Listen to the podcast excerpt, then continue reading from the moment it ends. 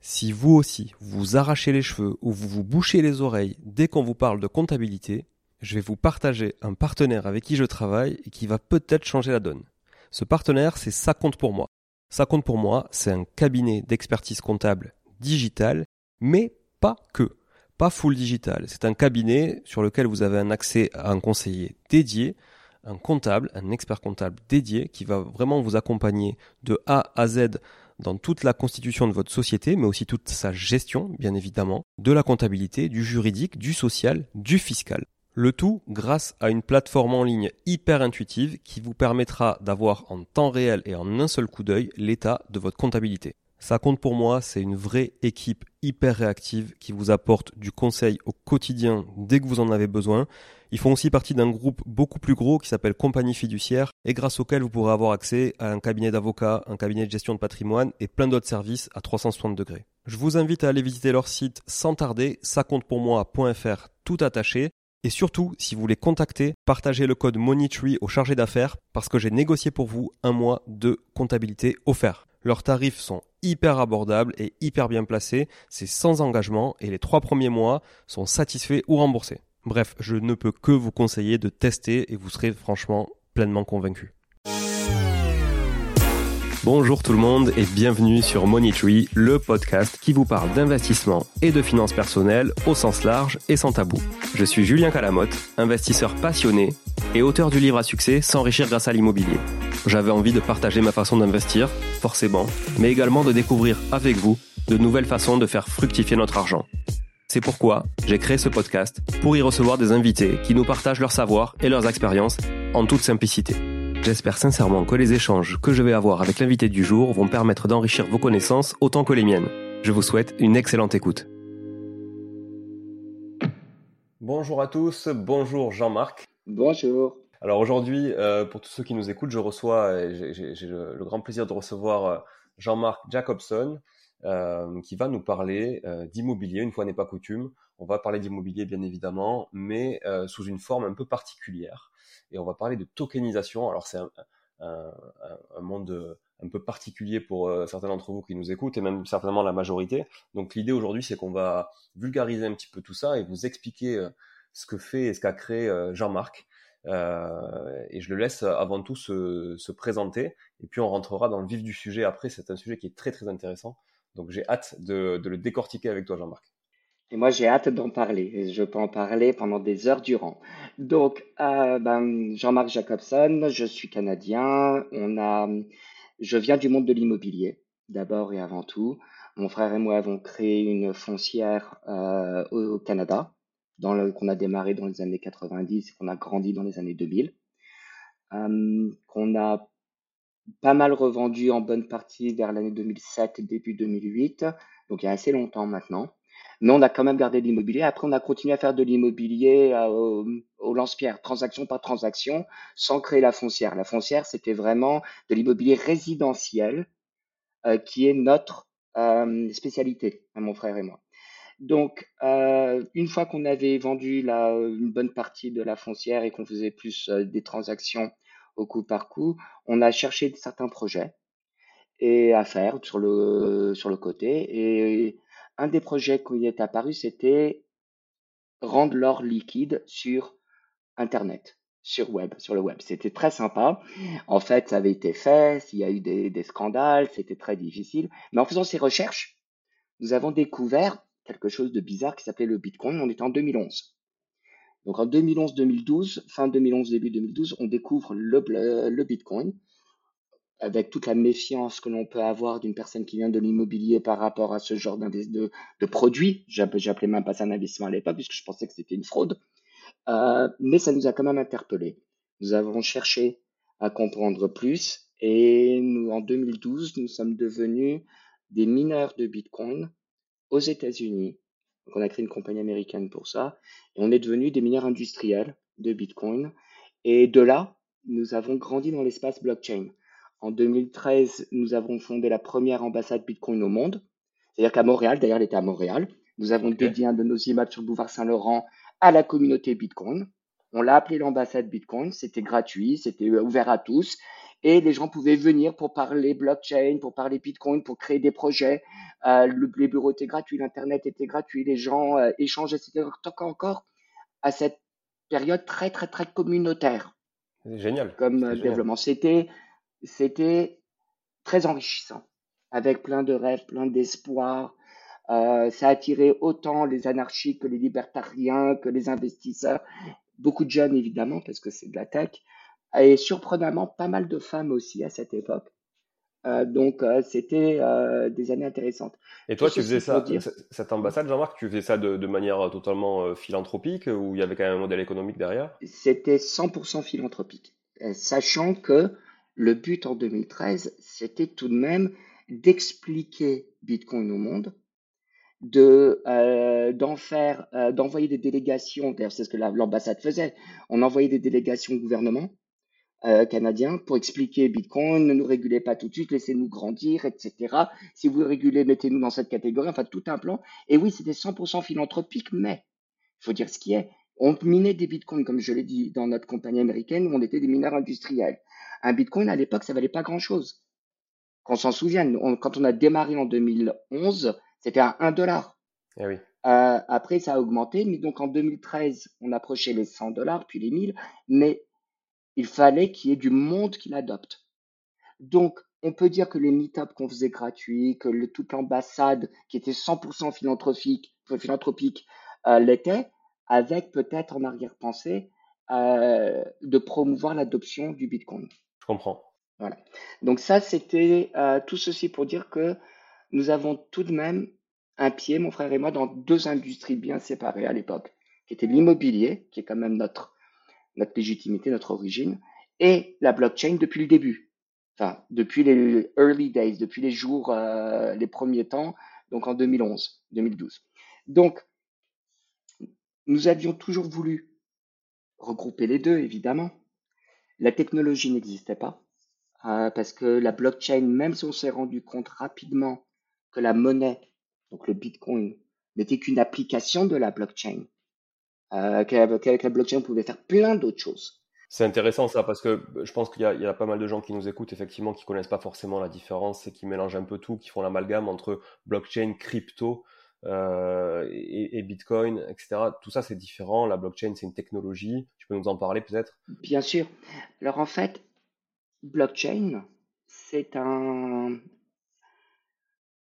c'est simplement un registre comptable décentralisé. Décentralisé dans le sens où il n'y a pas de serveur principal dans un pays ou qui est localisé quelque part, qui fait les entrées dans ce registre.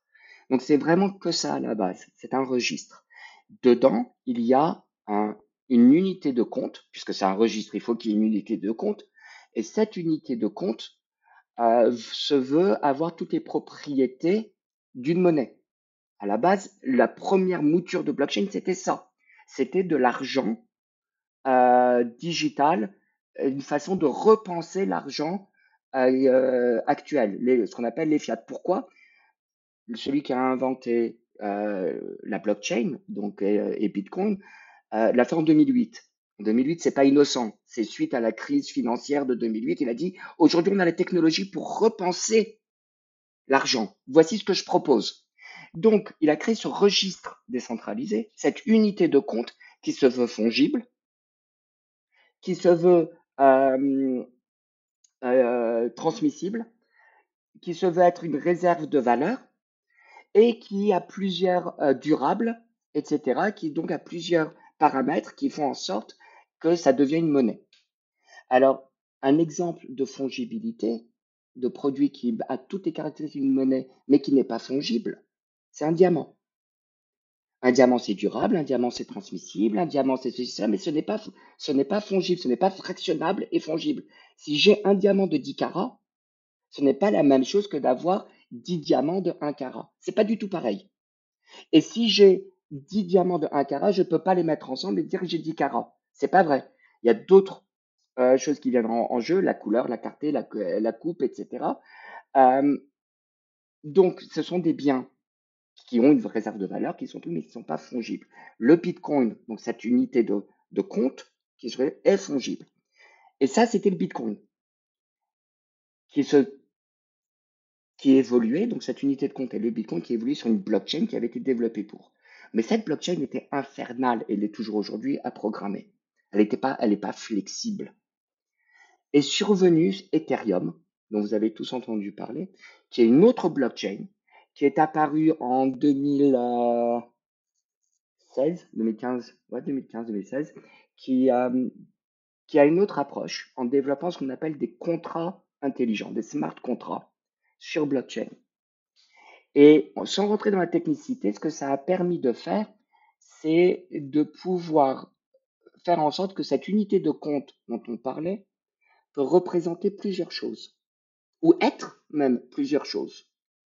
Dans le cas de Realty, ça a été, dans le cas de Rémi et moi, Realty n'existait pas encore, euh, Rémi c'est mon frère, euh, ça a été l'ouverture à la possibilité de dire, bien, on va mettre donc, cette unité de compte va représenter une part d'une propriété immobilière. Alors, la technologie existait grâce à Ethereum, le juridique n'existait pas. Il n'y avait pas de façon de dire, bon, ton unité de compte, c'est bien gentil, mais euh, si jamais moi je dis que c'est pas de l'immobilier, ben, il n'y a aucun juge qui va dire si c'est de l'immobilier. Donc ça vaut rien.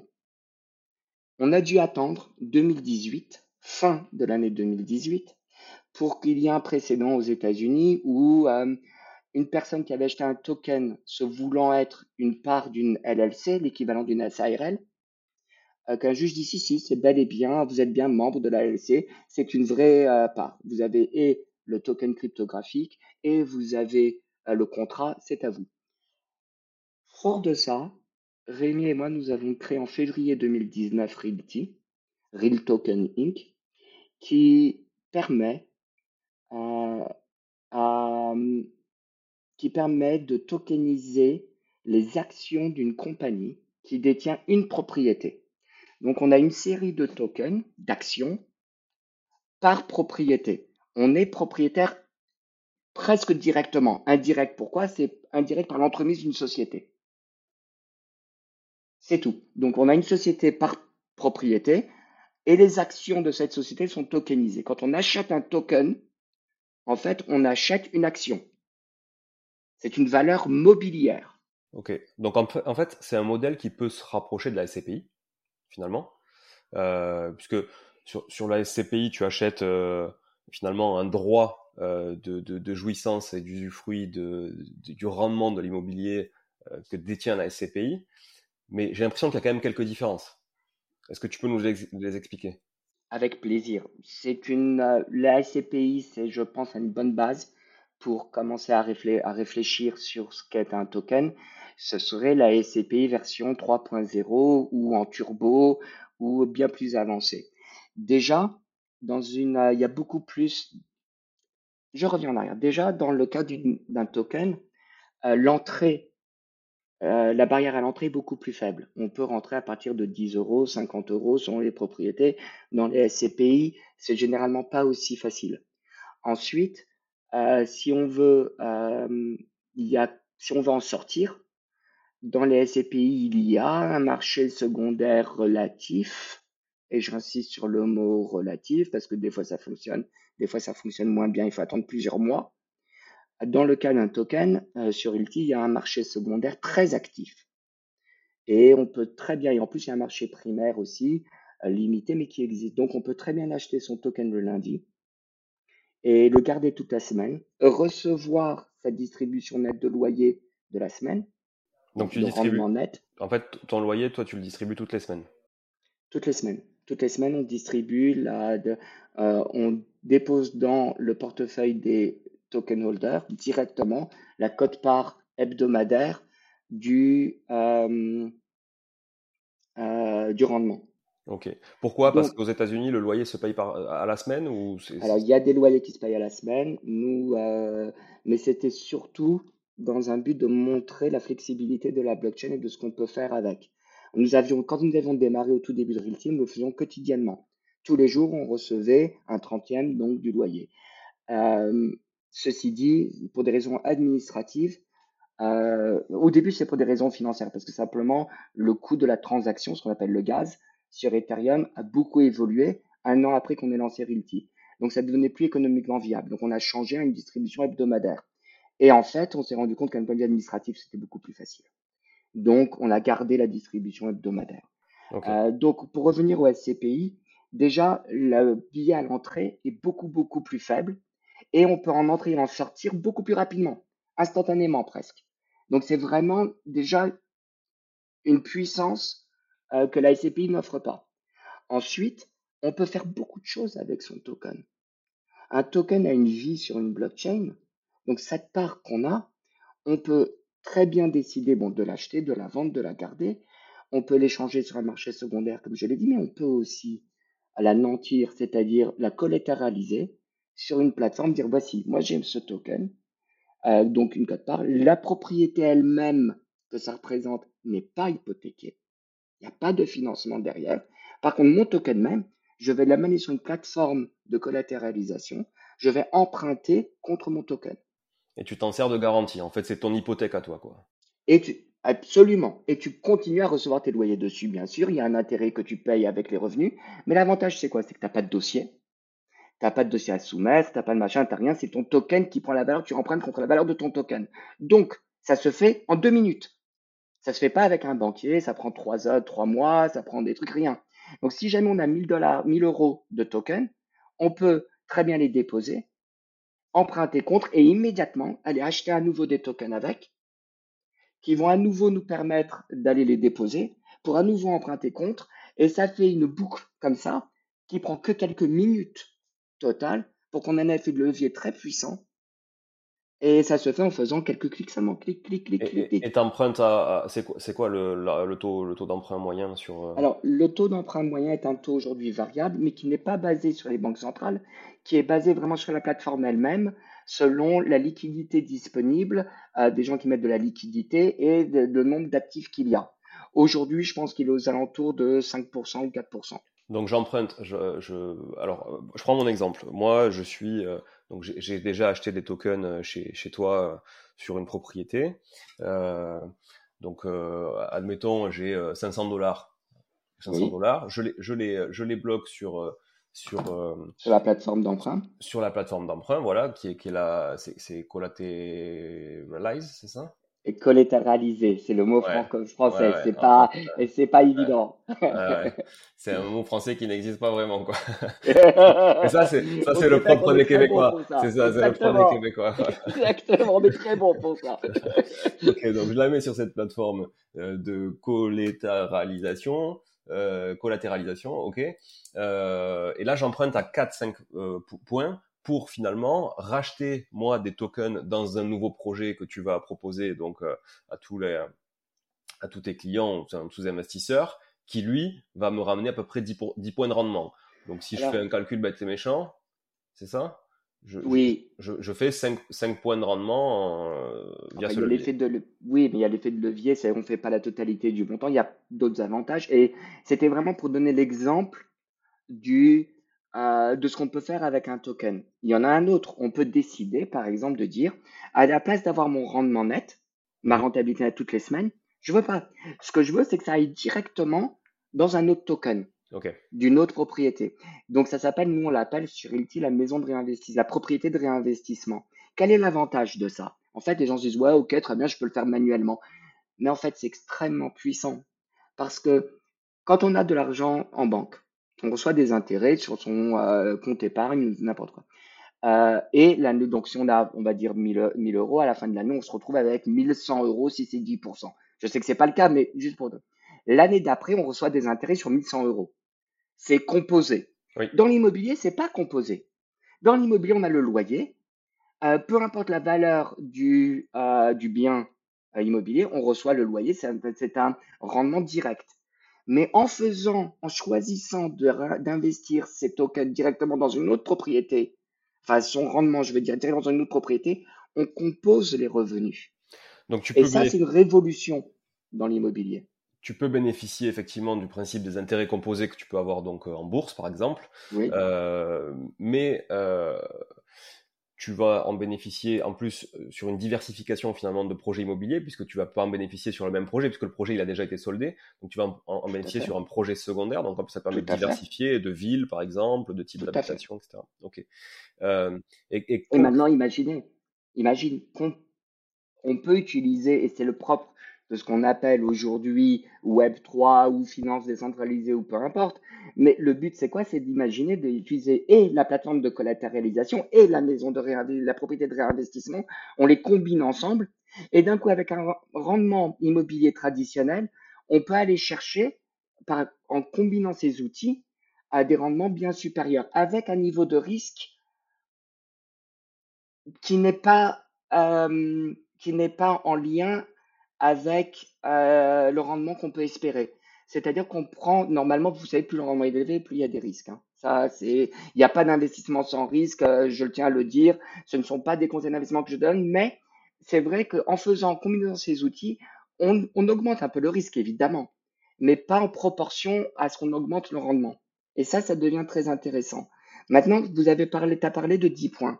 Attention, je ne veux pas donner de fausses informations. Aujourd'hui, Rémi et moi, nous sommes spécialisés dans ce que nous connaissons.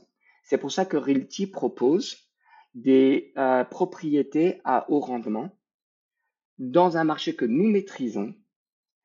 Euh, mais la tokenisation immobilière donne une fraction d'un bien immobilier. Il n'y a pas de magie. Si jamais le bien immobilier rapporte du 2%, vous recevrez du 2%. S'il ne paye pas le loyer, vous recevrez zéro. C'est comme ça que ça marche. Il se trouve que là, nous avons sélectionné un immobilier euh, au rendement, donc classe C, classe B ou C, on dit aux États-Unis, euh, qui demande beaucoup de gestion, beaucoup de travail. Dans certains cas, le, le loyer est d'ailleurs subventionné par l'État. Donc oui, il y a un rendement élevé, mais c'est parce que l'immobilier lui-même le donne. Ce n'est pas par la magie, entre guillemets, de la tokenisation. Non, mais clairement, oui, oui, clairement, bien sûr. C'est le sous-jacent, c'est le sous-jacent qui te permet d'avoir ce rendement. Moi, je te parle de ça euh, en connaissance de cause parce qu'effectivement, les produits que j'ai chez vous, c'est ce qui, c'est ce qui crache, quoi. C'est 10, c'est, 10%. Donc voilà, je prenais cet exemple effectivement parce que c'est ce que je vis sur euh, aujourd'hui, quoi. Et tu reçois donc ta distribution nette toutes les semaines. Voilà. Alors plus sur Ethereum pour le coup, mais sur une autre blockchain, parce que Gnosis. Euh, ouais, voilà, qui, qui, qui, qui, me semble-t-il moins moins coûteuse, euh, moins coûteuse pour envoyer. Euh, c'est exactement ça. Donc Realty est multi-chaîne. Nous avons démarré sur Ethereum, comme je l'ai dit au début, c'est ce qui a permis de faire. Mais les coûts de transaction étaient devenus tellement élevés que nous avons décidé d'opérer simultanément sur une autre chaîne blockchain qui s'appelle Gnosis, euh, où les frais de transaction sont presque inexistants. Donc, c'est une chaîne, c'est une blockchain très sérieuse, très décentralisée, très bien faite, euh, qui a beaucoup d'avantages comparé à Ethereum. Ceci dit, pour les puristes de la tech, nous sommes aussi sur Ethereum. Il y en a qui disent très bien, moi de toute façon, je ne veux pas faire de transaction. Tout ce que je veux, c'est acheter mon token et le garder. C'est tout ce que je veux. Et euh, je bouge pas pendant 10 ans. Dans ce cas-là, ben, je veux rester sur Ethereum et voilà. C'est parfaitement euh, respectable et c'est service que nous proposons aussi. Ok. Et, euh, sur, euh, donc sur l'autre blockchain, Kitnosis, euh, moi je reçois mes loyers, pour que tout le monde puisse comprendre, je reçois donc mon, le rendement du sous-jacent que j'ai via du XDAI, donc qui est, qui est une crypto stablecoin indexée sur le dollar américain, c'est ça? Alors, au début, nous distribuons des XDAI, effectivement. C'était notre première euh, façon de distribuer la, les loyers que nous collections, donc en, distribution nette. Mais il y a eu à un moment une, un petit mouvement, euh, c'est-à-dire qu'un XDAI, normalement, c'est un dollar. Et pendant un moment, un, un XDAI représentait 0,96 dollars. Euh, et ça, c'est pas du tout le but de l'exercice. Mais pas du tout. On reçoit des loyers. Le but, c'est une fois qu'on a enlevé tous les frais et tous les machins, qu'on redonne euh, au token holder euh, le montant en dollars. Il n'y a pas de, n'y a pas de euh, spéculation à faire sur ça. Donc, on a changé le XDAI à ce qu'on appelle l'USDC, c'est-à-dire c'est un USD, c'est un stablecoin absolument, mais qui n'est pas algorithmique. C'est-à-dire que là, en l'occurrence, c'est un dollar, un USDC égale un dollar, et c'est audité par un des grandes compagnies d'audit qui font, ils font un rapport toutes les, euh, tous les mois et un audit par an sur euh, les actifs sous-jacents qui permettent d'émettre ce USDC. Donc, ça maintient la valeur 1 USDC égale 1 dollar. En Europe, il faudra trouver l'équivalent de stablecoin en Europe. Alors, il y a des compagnies qui le font, comme euh, J-Euro, Jarvis, qui fait des stablecoins en euros de façon très intelligente, très. Euh, et on attend euh, d'autres solutions aussi. Ok. Alors, c'est intéressant que tu parles de l'Europe parce qu'effectivement, il y a quand même euh, un clivage entre ce qu'on peut faire aujourd'hui légalement en Amérique du Nord par rapport à l'Europe, puisqu'aujourd'hui, toutes tes propriétés, tu les achètes en Amérique du Nord et principalement aux États-Unis d'ailleurs. pourquoi Tu peux nous expliquer pourquoi tu peux pas faire ça en Europe aujourd'hui? Nous avons un modèle donc de valeur mobilière, comme je l'ai expliqué, très, très direct et très simple, qui fonctionne aux États-Unis et qui est reconnu juridiquement. En France, la tokenisation euh, d'une action, depuis récemment, est reconnue. C'est-à-dire que l'on peut juridiquement dire que mon token est une valeur mobilière qui représente une action. Ça existe. C'est récent de cette année, mais ça existe. Le problème que nous avons, c'est les droits de mutation à chaque fois qu'on achète et qu'on vend, euh, qu'on cède une action. C'est-à-dire que dans le cas d'une compagnie à prépondérance immobilière, c'est 5% en France. Dans le cas d'une compagnie normale, c'est 1%. Mais peu importe, dans les deux cas, le minimum, c'est 25 euros. Donc, si jamais j'aimais mon token, et le but de la tokenisation, c'est de faire une fractionnalisation et donc de permettre à tout le monde de pouvoir profiter du marché immobilier à partir de 50 euros ou de 10 euros. Mais si jamais à chaque fois que je veux le vendre, je dois payer 25 euros de frais de droit d'enregistrement, euh, bien économiquement, ça n'a aucun sens. Puisque mon token vaut, on va dire, 30 euros. Pour le vendre, pour le céder à quelqu'un, il faut que je paye 25 euros. Bon, ben voilà. Euh, il n'y a plus de liquidité. Il n'y a plus de transactions possibles. Et c'est ça, le deal breaker. C'est ça qui a fait en sorte que la tokenisation immobilière en France a été si difficile. Et c'est quoi ta, ta, vision sur la suite? Alors, nous avons travaillé avec des cabinets d'avocats euh, français pendant un an et demi maintenant. Euh, nous avons, nous pensons, une solution euh, réglementaire et qui, qui, fonctionne bien, qui est solide juridiquement, qui fiscalement n'est pas optimale mais fonctionne. Donc il n'y a pas de optimisation fiscale dans le projet que nous avons mis en place, mais il y a une fiscalité normale euh, euh, qui permet donc d'investir dans permettrait d'investir dans l'immobilier en Europe, en France. Euh, et nous attendons donc les derniers contrats, les derniers trucs, etc. Ça fait longtemps que je le dis, mais à chaque fois il y a des soubresauts, à chaque fois il y a des nouveautés. On veut s'assurer d'être compliant, d'être parfaitement en règle avec le régulatoire. C'est pas facile parce que c'est aussi, ça faut en parler, c'est aussi un domaine en pleine mouvance. C'est-à-dire que les lois aussi se font et se construisent en ce moment sur le, sur le sujet. Donc, on a un projet, on est bien, on se dit très bien, ça, ça va marcher. Et puis après, on se dit, ah ben attendez, ça change. Dans deux mois, on fait ça. On retourne à la table euh, de dessin, on refait le projet. Et là, on s'est arrêté sur une structure qu'on pense pérenne, qui est euh, avantageuse et on pense que dans un futur très proche, on parle de quelques semaines, voire quelques mois, on pourra proposer des propriétés en France sur blockchain. Ok, très clair. Ça me rappelle beaucoup euh, un peu l'histoire du, crowdfunding, euh, qui n'était pas du tout réglementé euh, en France dans, dans, dans, la fin des années 2000, dans la fin des années 2000, et qui, ben, d'ailleurs, je vous invite à ceux qui nous écoutent à écouter l'épisode 2 sur sur WeSeed, qui voilà, qui a vraiment participé à encadrer tout ça. Et là, j'ai l'impression que Realty est en train de faire ça, de, de pousser pour encadrer justement la tokenisation en France et en Europe. Alors, Merci je pense qu'on fait tous les efforts et le travail pour bien le faire. Il va y avoir beaucoup de, de compagnies, de sociétés, je veux dire, excusez-moi, un anglicisme, de sociétés qui vont faire de la tokenisation entre guillemets immobilière en 2023.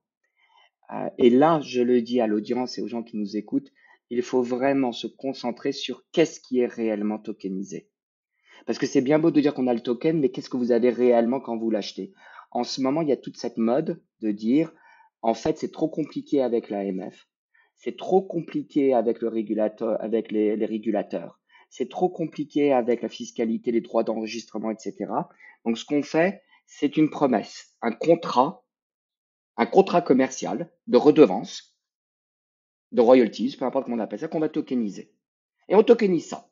Et ça, donc, on vous promet, moi propriétaire, je vous promets que je vais vous donner un, une rentabilité sur le net de ce que je reçois.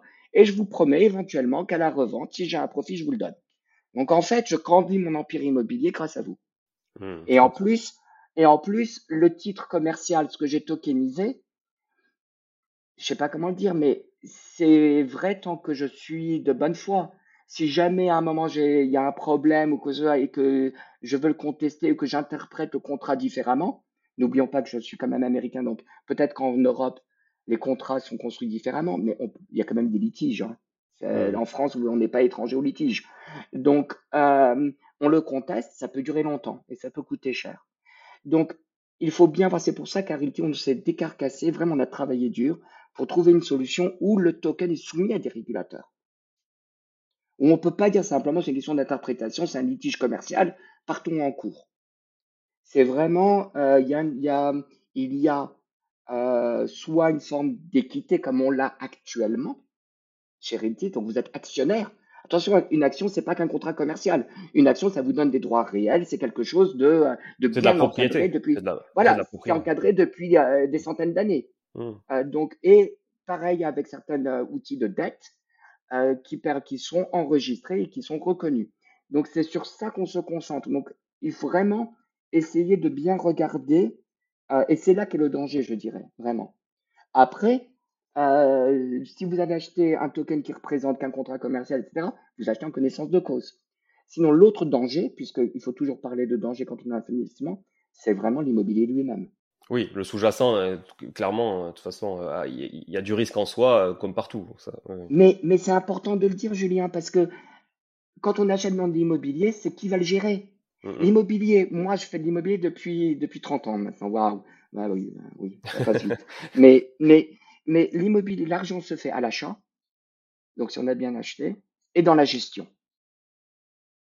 Et si jamais il n'y a pas une équipe professionnelle derrière qui le fait et qui le fait vraiment de façon optimale du point de vue coût, euh, bien la rentabilité elle sera pas géniale la qualité de la gestion est importante. Alors il y a qualité, il y a le coût aussi.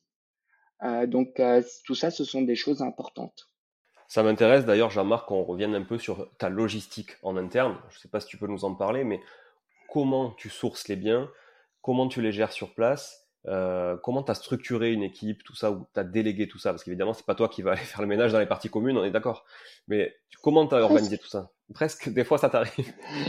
non, ça m'arrive pas, mais euh, j'ai quand même un lien assez direct. En fait, nous venons, Rémi et moi, du monde, comme je l'ai dit, immobilier.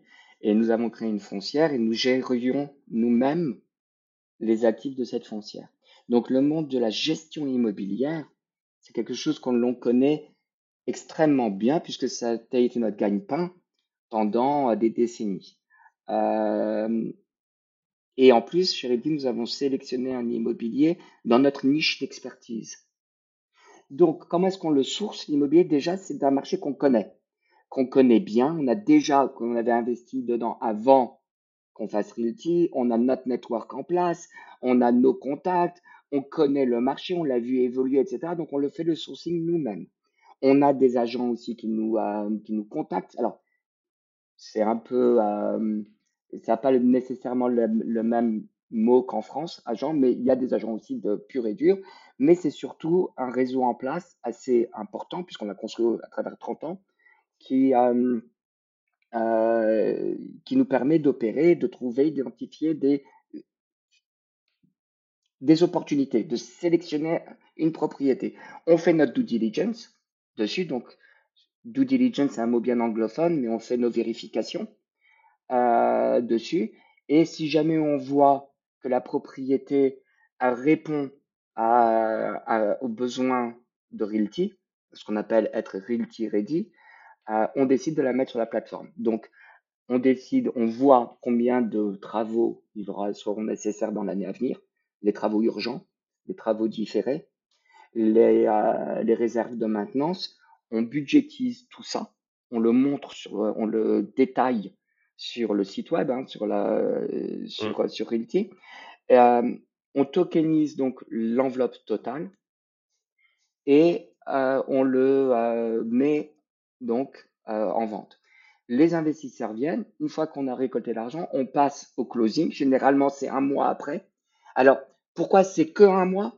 Déjà parce que aux États-Unis, il n'y a pas ce droit, euh, ce mois incompressible qui est le droit de euh, préemption euh, de la vie. Il n'y a pas ça. Ensuite, on ne fait pas de financement externe, donc on réduit encore le temps. Et ensuite, on a décidé de le mettre sur la plateforme quand on a déjà fait notre due diligence, nos recherches. Donc, en fait, on a vraiment, il reste très peu de temps entre le moment où on le met sur le, sur le site et le moment où on reçoit la, la, première distribution. Vraiment, c'est à peine un mois. Euh, de temps en temps, ça peut être plus quand il y a des travaux. Quand on a identifié beaucoup de travaux à faire, mais l'opération est bonne, en ce cas-là, ça peut être, euh, on l'achète maintenant, mais il faut le temps de faire les travaux avant que ça puisse ramener à quoi que ce soit. Il faut le savoir. Euh, et tout ça, c'est bien détaillé sur le site. ceci dit, une fois que l'achat est fait, effectivement, il faut le gérer. c'est pas Realty même qui le gère. Ça, c'est c'est pas le but de la société, c'est pas son mandat. Ceci étant, c'est quelque chose que nous connaissons bien. Donc, nous sélectionnons les gestionnaires, les, euh, property managers, donc les gestionnaires de propriété, comment est-ce que vous appellerez les syndics? C'est pas ouais, c'est même pas syndic, c'est de la gestion locative. C'est de la gestion locative. Mmh. Donc, on, on choisit les, les, gens qui vont le faire. Généralement, on prend plus d'une compagnie par ville. Pourquoi? Pour ne pas être dépendant d'une personne pour les mettre en, compétition le cas échéant et parce que chacun aussi a ses limites. Enfin, c'est ce qu'on aime. On estime que c'est très Et, et tu dilues, tu dilues ton risque aussi euh, de ne pas être euh, Absolument. Absolument. Et ça, je pense que c'est une question de good business practice. Hmm. Donc, on fait ça et après, on les, euh, on les vérifie quand même régulièrement. Hein. On, a des, on est directement en contact avec eux mais directement les rapports, les machins, les coûts, pourquoi est-ce que ça a coûté ceci. Et c'est quelque chose qu'on sait faire quand on gérait l'immobilier au Canada et aux États-Unis. On avait quand même un gros portefeuille immobilier, beaucoup plus gros que ce que Realty a aujourd'hui. Donc, on sait faire. Ensuite, ce qu'on a décidé de faire quand ça a un certain volume, euh, c'est de dire très bien, ce qui coûte très cher avec les gestionnaires professionnels, c'est les rénovations et la maintenance. Parce que ah, c'est comme ça il faut qu'ils gagnent leur argent et généralement, ils ont leur façon de faire les travaux et ça coûte très très cher. Donc chez on, parle en connaissance de cause, hein, c'est ce qu'on a fait pendant euh, des années, euh, Rémi et moi. Donc, euh, ce qu'on a fait, c'est qu'on a décidé de créer une, une petite, un petit groupe de commandos comme je les appelle, qui avec un, plombier, euh, un, un, menuisier, un électricien, un homme à tout faire, un peintre, etc. Enfin, des bricoleurs qui sont assez habillés, qui ont leur, spécialité. Et eux vont de propriété en propriété, sont payés à l'heure par la société, par la société qui détient la propriété pour faire tous les travaux de maintenance euh, nécessaires. Par contre, ils font pas les gros travaux.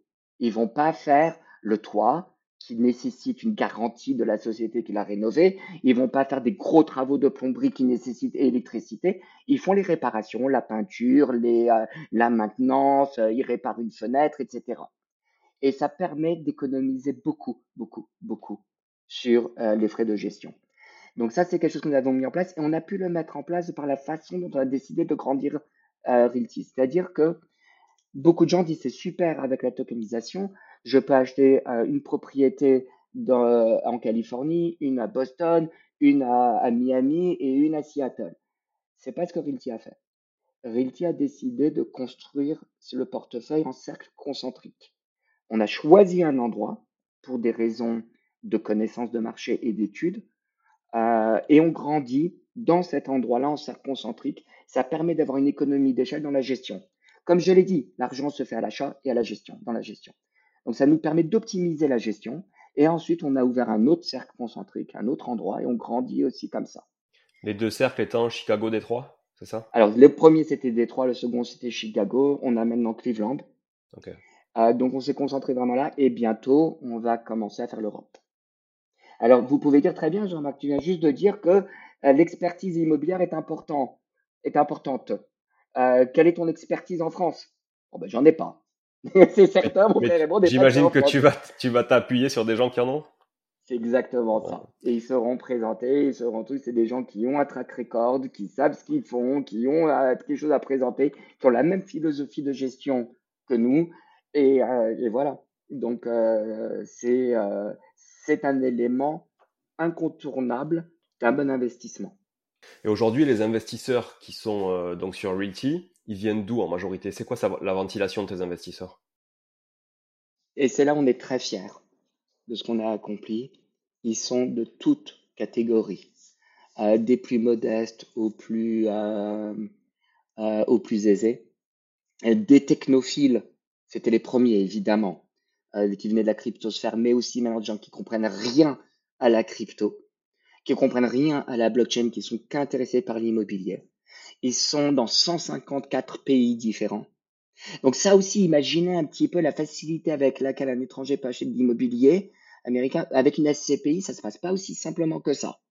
Là, on a 154 pays, résidents différents pays qui achètent des real tokens dans une propriété. Dans une propriété, on peut avoir jusqu'à une propriété d'environ 100 000 dollars à environ euh, environ 300 à 400 token holders. Et une propriété d'un million, on a environ 1200, euh, 1300 token holders dans 154 pays différents. C'est quand même assez fantastique. Tu as un pays qui vraiment, démarque plus qu'un autre? Euh, Alors, dans la francophonie, parce qu'on est quand même francophone, on donne des appels communautaires euh, en français, etc.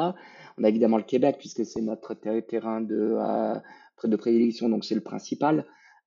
mais la France est quand même apparue de façon surprenante. Alors au début, la France et l'Allemagne, sachez-le, ils étaient vraiment au même niveau. Mais vraiment, on avait autant. Pour chaque Allemand, il y avait un Français. Pour chaque Français, il y avait un Allemand qui venait. Après, la Belgique a commencé à apparaître. Mais la France, au bout d'un moment, s'est démarquée jusqu'à ce que ça représente euh, un pourcentage, on va dire, entre 8 et 10% quand même. Euh, donc, c'est quand même important. Euh, Peut-être oui, à peu près ça. C'est quand même important. Et je pense que ça vient, je pense que c'est culturel. Je pense vraiment que autant aux États-Unis, au Canada, quand on grandi. On nous dit, euh, mon enfant, il faut que tu investisses, euh, que tu investisses dans ton futur. L'investissement, c'est important. Regarde les actions. Regarde le marché des actions, des valeurs mobilières. En, France, je pense que la relation, elle est plus avec la pierre. Hmm. Il faut que tu investisses, que tu prépares ton, ton futur, investis dans la pierre. Donc, c'est culturel. Et moi, je suis d'accord avec cette façon de faire, en fait, évidemment. Non, mais très, très clairement, très clairement, j'en doute pas une seule seconde. Mais en plus, j'imagine que, je sais pas quel est ton avis, mais j'imagine que le, le, le, le, bull, le bull run qu'on a connu un petit peu post-Covid, etc., où les gens ont beaucoup parlé de crypto, euh, euh, les gens sont allés là-dessus, euh, ça, ça, a peut-être aidé, quoi. La, la combinaison, effectivement, immobilier qui rassure le français, plus on parle de crypto, j'ai l'impression qu'il faut y aller parce que je vais manquer un truc. La combinaison des deux fait que, j'imagine, ça vous a porté un peu. Alors, je vais mettre un bémol à ça. Il faut imaginer un petit peu un entrepreneur qui démarre une compagnie, une société, euh, qui finalement commence à avoir un 2019 donc, euh, qui commence à avoir à mettre en place les process, l'administration, le truc, qui commence vraiment commercialement en novembre 2019, hmm. qui fait développe sa technologie et boum, après les, les premiers exercices prometteurs, euh, ben on se tape Covid. On peut même plus aller visiter les propriétés. Hmm. On peut même plus aller sur le, sur le, euh, euh, sur le terrain pour voir si les défauts, les trucs, etc. Et en plus de ça, l'administration américaine même s'arrête. Donc les titres d'enregistrement, parce qu'au début, quand on a lancé il y avait une, il y avait une méfiance.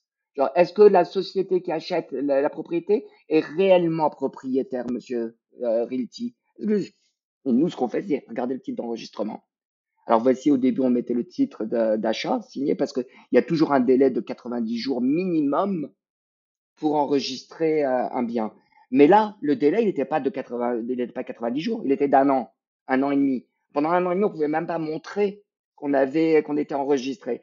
Donc il y a eu quand même le Covid, c'était pas que le bull run, hein. ça a été, euh, c'était du genre bon sang, quoi, pas de chance. Ouais. Euh, finalement, c'est vrai que ce que ça a fait, par contre, c'est que ça a permis à, être beaucoup d'immobilier après le Covid, donc post-Covid, d'augmenter en valeur.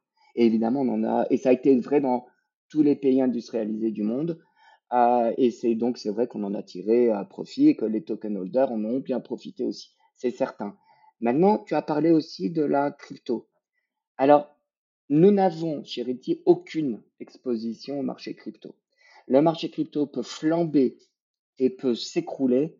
Ça n'affecte en rien le business de Realty, la valorisation et la valuation de Realty. C'est là la différence entre immobilier. Voilà, c'est là la différence entre blockchain et crypto dont on parlait au début de l'épisode. Euh, à savoir que vous utilisez la technologie blockchain et à ne pas faire l'amalgame avec la crypto-monnaie et les crypto-monnaies parce qu'il y en a des milliers. Euh, voilà, mais c'est exactement ça. Nous sommes des valeurs mobilières, des crypto-actifs, puisque crypto, puisqu'on est sur blockchain, il n'y a aucune exposition aux, euh, aux crypto-monnaies. À la volatilité qu'on peut connaître euh, voilà, du, du, marché de la crypto, effectivement. Absolument. Par contre, ce qui s'est passé, et c'est vrai, Julien, c'est qu'il y a eu des, euh, il y a eu plus de euh, reconnaissance pendant un moment des cryptos. C'est-à-dire effectivement, qu'est-ce que c'est? Ça a intéressé plus de monde parce que les gens en parlaient plus. Donc ils se sont concentrés dessus. Il y en a beaucoup qui ont dit bon, moi cette volatilité de fou, c'est pas pour moi. Ce que je comprends très bien. Il faut pas non plus confondre, comme tu l'as si bien dit, les crypto-monnaies des crypto-actifs et des utility tokens, etc. Clairement. Il y a, il y a un, sujet que j'aimerais aborder avec toi, Jean-Marc, c'est la fiscalité sur euh, ces, ces, tokens. Euh, quelle, quelle est-elle? Complexe. Ou pas. Donc, je suis pas. Toujours complexe la fiscalité de manière générale. Non, mais sans blague. sans blague. Euh, alors, je suis pas expert fiscal et ceux qui connaissent Realty savent à quel point euh, j'essaye de ne pas m'embourber dedans parce que j'y connais pas grand chose et parce que c'est pas ma spécialité, parce qu'on n'a pas le droit de donner des conseils ou de parler fiscalité, ça peut être interprété comme un conseil. Ceci dit, il est évident qu'en ayant des investisseurs dans 154 pays différents, il y a 154 régimes fiscaux différents, minimum. Ça devient compliqué. Et quand on fera des propriétés en Europe, le régime sera fiscal sera évident pour les Européens. Ce sera direct, et ce sera quelque chose que vous connaissez très bien. On l'aura travaillé avec des fiscalistes pour le rendre le plus optimal possible sans rentrer dans, des, dans un désir d'optimisation, style les lois spécialisées pour ça. Euh, je sais pas comment on les appelle, sapin ou je sais pas quoi. C'est pas du tout le but. Euh, mais euh, on fera un bon travail. Aujourd'hui, euh, pour une propriété américaine, nous, ce qu'on fait, c'est qu'on met à disposition toute l'information euh, qui a eu lieu euh, sur l'investissement, c'est-à-dire la date, le coût, les rentabilités, l'addition de la rentabilité par euh, des distributions nettes par euh, propriété avec leur date, combien est-ce qu'il y a eu dans l'année, on résume tout ça, on vous donne ça et c'est à vous de déclarer vos impôts. On travaille très dur pour que sur l'aspect de double imposition, c'est-à-dire qu'il y a tout un travail aux États-Unis qui fait en sorte que toutes les taxes nécessaires américaines sont payées. Déjà. Ça, c'est certain. Mais quand vous avez votre rentabilité dans votre pays, vous devez faire votre déclaration et vous devez euh, euh, payer sur vos revenus, sur votre distribution. Comment la qualifier? C'est encore un débat et il y en a, il y a plusieurs opinions. Il y a d'ailleurs un télégramme qui s'est euh, construit autour de ça sur okay. Fiscalité France, Realty Fiscalité Belgique, des trucs, etc. Et où les gens parlent de comment ils font. Il y a des pays où tant qu'ils restent dans stablecoin, ils n'ont pas de fiscalité. Ils n'en ont pas. Ils n'ont pas hmm. d'impôt. Je trouve ça incroyable. Tant ça veut dire euh, tant qu'ils ne convertissent pas en monnaie euh, fiat, quoi, euro. C'est exactement ça. C'est quand même incroyable, ça, c'est génial. Euh, mais c'est le cas dans certains pays. Je ne crois pas que ce soit le cas de la France. Mais ça, a été, il me semble que ça a été, ouais, ça a été le cas en France et, depuis récemment, ça, ne l'est plus, ouais, effectivement. Mais ça, c'est, alors, je vous, je vous, le dis tout, aux États-Unis, c'est pas du tout le cas. Hein. Hmm. Alors pas, mais alors pas, pas en tout, mais alors pas du tout, du tout, du tout. Aux États-Unis, c'est du genre on s'en fout. Euh, tu as été payé, tu, te, tu payes tes taxes. Alors, c'est pas le même niveau qu'en France. On n'a pas la même fiscalité, une fiscalité aussi lourde. Mais attention, elle est, elle est, elle est féroce. Et d'ailleurs, qu'on on fait pas les fous. C'est 30%, on les paye. Point. Ouais. Bon, intéressant. Donc, à chacun de bien se renseigner quand même sur le, sur le sujet. Absolument. comme on disait toujours, de toute façon, le cadre va se dessiner petit à petit euh, à moyen terme, c'est évident. C'est dans, dans le sens de l'histoire, quoi.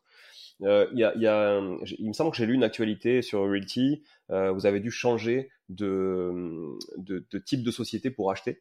il me semble, Tout à aux fait. États-Unis. Est-ce que tu peux nous expliquer pourquoi et quelle est la différence entre une, c'est quoi, incorporation? Une Euh, C Corp, Inc. Inc. C Corp, ça s'appelle. Une C Corp, corporation. Évidemment. Alors, au début, le, le- la structuration idéale de base qu'on avait, c'était euh, chaque propriété était détenue par une LLC. Limited Liability Company, c'est l'équivalent en France d'une SARL. ok, Il n'y a pas d'action, il y a des parts, des parts sociales, euh, et c'est ce qu'on tokenisait. On tokenisait ces parts. C'est un modèle transparent et c'est un modèle très flexible. Euh, et au tout début de Ripti, c'est ce qu'on faisait. L'avantage, c'est que c'est très peu coûteux, c'est flexible, c'est, administrativement, c'est pas lourd. Euh, et quand on a commencé à distribuer le token à l'international, c'était d'accord chez certains endroits. Après, il y avait des juridictions, puisque là on parle euh, en France, parlons de la France, il y avait cette euh, loi de sollicitation et de démarchage qui dit, qui disait tant que vous n'avez pas présenté votre projet à plus de 150 investisseurs, nous, on n'a pas de, vous n'êtes pas régulé, vous avez rien. Attention, je n'ai pas dit 150 investisseurs. J'ai dit présenter le projet. Donc, on avait mis sur notre site un compteur. À chaque fois qu'il y avait une IP française qui venait, ça faisait plus un, plus un, plus un, plus un. Et puis, quand ça approchait des 100, euh, des 150, on coupait l'accès aux, franco aux Français. Ah La oui, réalité, oui, mais ça, personne ne l'a vu parce qu'on avait 30 personnes. ouais, ouais, Donc nous, les 150, on s'est dit, Pff, alors là, il y a le temps de voir venir. Ça va, c'est un mur invisible, il est loin. ouais, Le problème, c'est qu'on l'a, on l'a, on s'en est approché assez rapidement. ouais. Et quand on s'en est approché, là, on a dit, bon, d'accord, c'est quoi la prochaine étape? Et on a pris euh, contact avec nos avocats, on a dit, bah, voilà où on en est, etc. On a fait toute l'étude. Et c'est là où on a dit, pas très bien. Maintenant, pour la prochaine étape, c'est quoi? C'est que vous pouvez plus faire de LLC ou de SRL. Il faut que ce soit des sociétés de capitaux. Donc, une C Corp. Donc, des actions, pas des parts sociales. Et là, la limite, elle est de, euh, non pas en nombre de personnes. Donc, c'est à travers l'Europe en entier. Euh, donc, c'est limité en nombre de personnes. Par contre, le projet lui-même ne peut pas être supérieur à 8 millions d'euros. Et vous devez soumettre un document d'information synthétique à l'AMF. ah ouais, Ce que l'on fait à chaque fois. Pour chaque propriété, on soumet un, document d'information synthétique à l'AMF et on le met sur le site web aussi. Donc, euh, tout le monde y a accès. Et ça, ça nous permet donc d'aller jusqu'à 8 millions d'euros. Une fois qu'on aura dépassé ça, quelle est la prochaine étape? Pour l'instant, c'est un mur invisible. Hmm. Donc, on est tranquille. Voilà. Euh, bah, très bien, c'est, c'est, ça, ça répond bien à ma question. Euh, moi, j'ai des, donc, comme je le disais, j'ai des tokens chez toi. Si je veux le vendre aujourd'hui, euh, donc, comment je fais? Est-ce que c'est simple à, à, à revendre? Parce que tu disais que quand on, t'écoutait tout à l'heure, effectivement, ça a l'air, ça a l'air simple, beaucoup plus qu'une C'est ça. SCPI où finalement la SCPI, le porteur doit te trouver un acheteur, etc. Bon, voilà. Là, comment je peux faire moi? C'est extrêmement simple. Alors, il y a deux, il y a plusieurs façons en plus de faire. Il n'y en a pas qu'une. Donc, déjà, c'est une liberté assez fantastique. La plus onéreuse, la plus coûteuse et celle qu'on ne recommande pas, c'est de passer directement par notre site. Nous, à travers notre site, l'émetteur du bien rachète, s'engage, s'est engagé à racheter, euh, sans garantie, attention, mais s'est engagé à, racheter jusqu'à une certaine euh, quantité euh, de tokens par semaine. Donc, si jamais vous voulez vendre, vous pouvez le faire à travers notre site. Mais il y a des frais. Pourquoi? Parce que le- c'est l'émetteur qui le rachète. Donc, il y a un travail administratif à faire assez lourd euh, aux États-Unis même, d'enregistrement, etc. Et donc, il y a des frais de 3%. faut le savoir. Donc, c'est ce qu'on n'encourage pas. C'est, Il y a d'autres façons. oui. 2000, 2000 dollars par semaine, hein, c'est ça la limite? J'avais lu, euh, je crois, Alors, c'est c'est effectivement ce qu'on a aujourd'hui. Oui. Ouais. Euh, ensuite, ce qu'on encourage par contre, c'est d'aller sur le marché secondaire. Marché secondaire, il y en a plusieurs. Il y a le marché de gré à gré, donc euh, c'est des protocoles comme Swapcat Hmm. euh, qui permettent d'échanger un token. C'est comme un bulletin en quelque sorte, un bulletin board où chacun dit moi j'ai ça à acheter, moi j'ai ça, moi j'ai désiré acheter ça, moi j'ai désiré vendre ça, et vous vous mettez, le protocole vous met en contact automatiquement. C'est des protocoles gratuits qui ont été faits en Web3 ben, et ça fonctionne remarquablement bien et remarquablement rapidement. Et, Il y a Oui. Le prix, le prix est fait par finalement l'offre et la demande. Alors, très bonne question. Il y a deux sources de valorisation d'un real token. Effectivement, l'offre et la demande. C'est quand même le truc de base. Ceci étant, euh, chez Realty, nous tokenisons au début, donc, euh, comme je l'ai dit, la coût d'acquisition plus euh, les, le budget de rénovation et les réserves de maintenance. On tokenise tout ça. Quelle est la valeur du bien au bout d'un an? Puisque le marché immobilier, c'est un marché. C'est pas sans risque. Ça peut monter, ça peut descendre. Au bout d'un an, qu'est-ce qui se passe? Au bout d'un an, ce que nous faisons, c'est que nous mandatons une évaluation indépendante du bien immobilier que l'on met aussi sur le site web avec dedans euh, les comparatifs, les machins et tout. Enfin, c'est un vrai, euh, c'est une vraie évaluation professionnelle euh, que l'on met et ça donne une nouvelle valeur à la propriété. Fort de ça, Realty fait son calcul en disant moins les taxes, moins les machins, moins les trucs, etc. Voici ce que nous, voici la nouvelle valeur à laquelle l'émetteur s'engage Excusez-moi, je suis euh, voilà. Ça klaxonne par chez toi. L'émetteur s'engage à euh, à racheter, enfin sans garantie.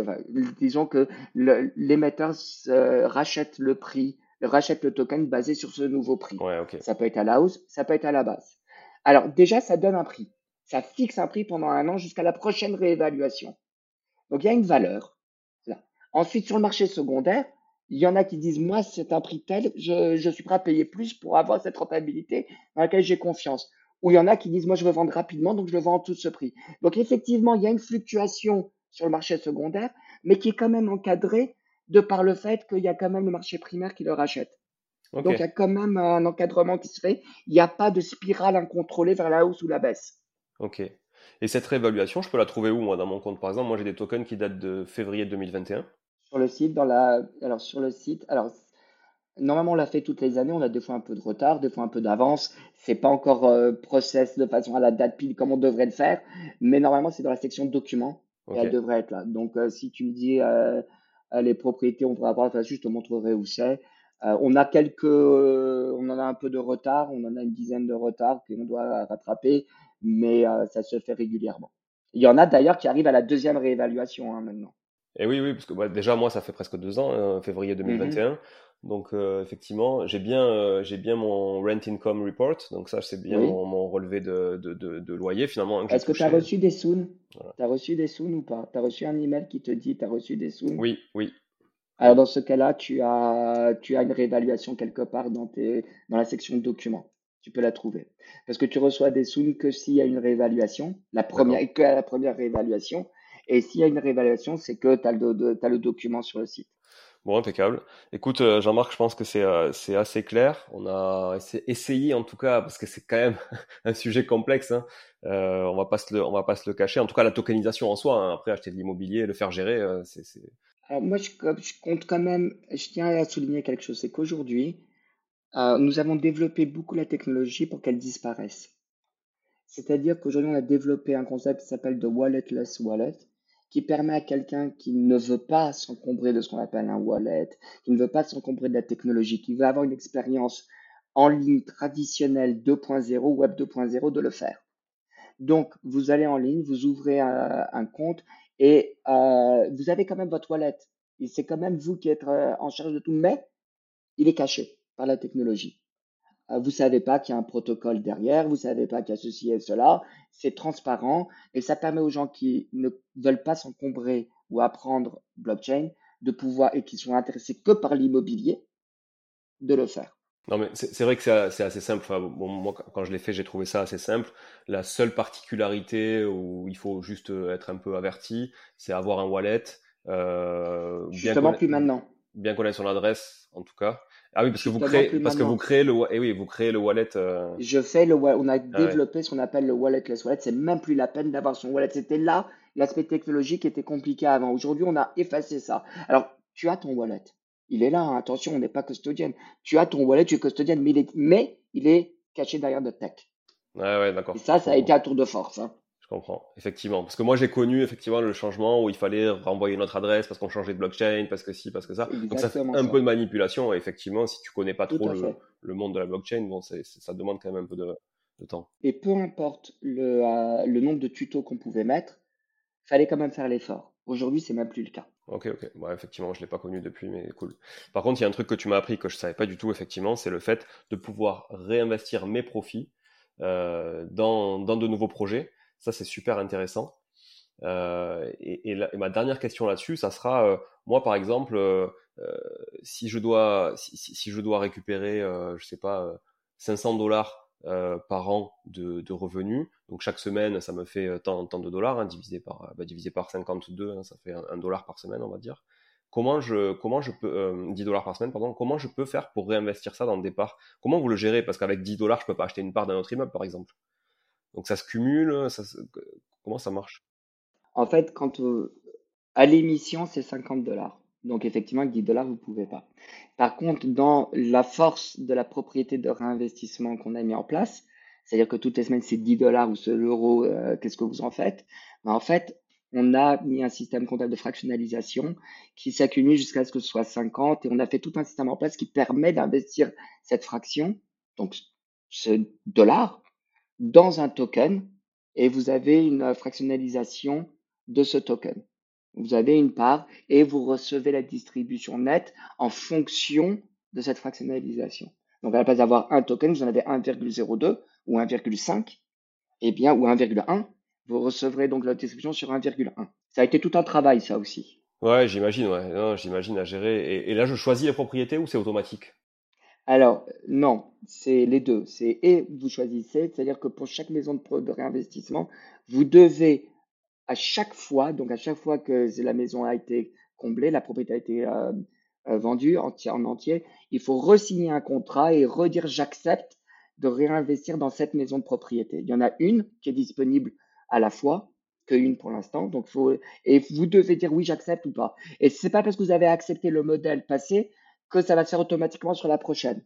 On n'a pas le droit. Vous devez dire j'accepte sur cette propriété-là, j'ai bien lu les documents, je sais ce dans quoi j'investis. Bon, très clair. Je vais, je vais me pencher sur ça.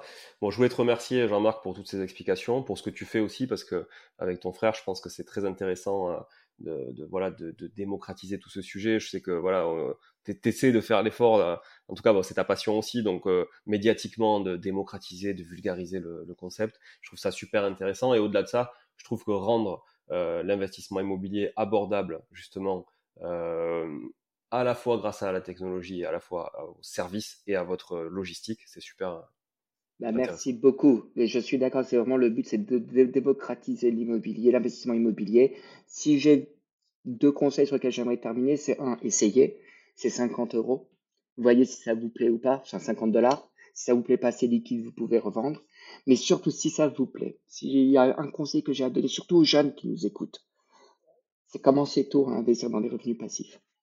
Commencez tôt, ne le faites pas sur des gros montants, mais faites-le régulièrement, petit à petit au bout de 10 ans, et je sais quand on est jeune, 10 ans, ça paraît très très très long, mais ça passe très très très vite.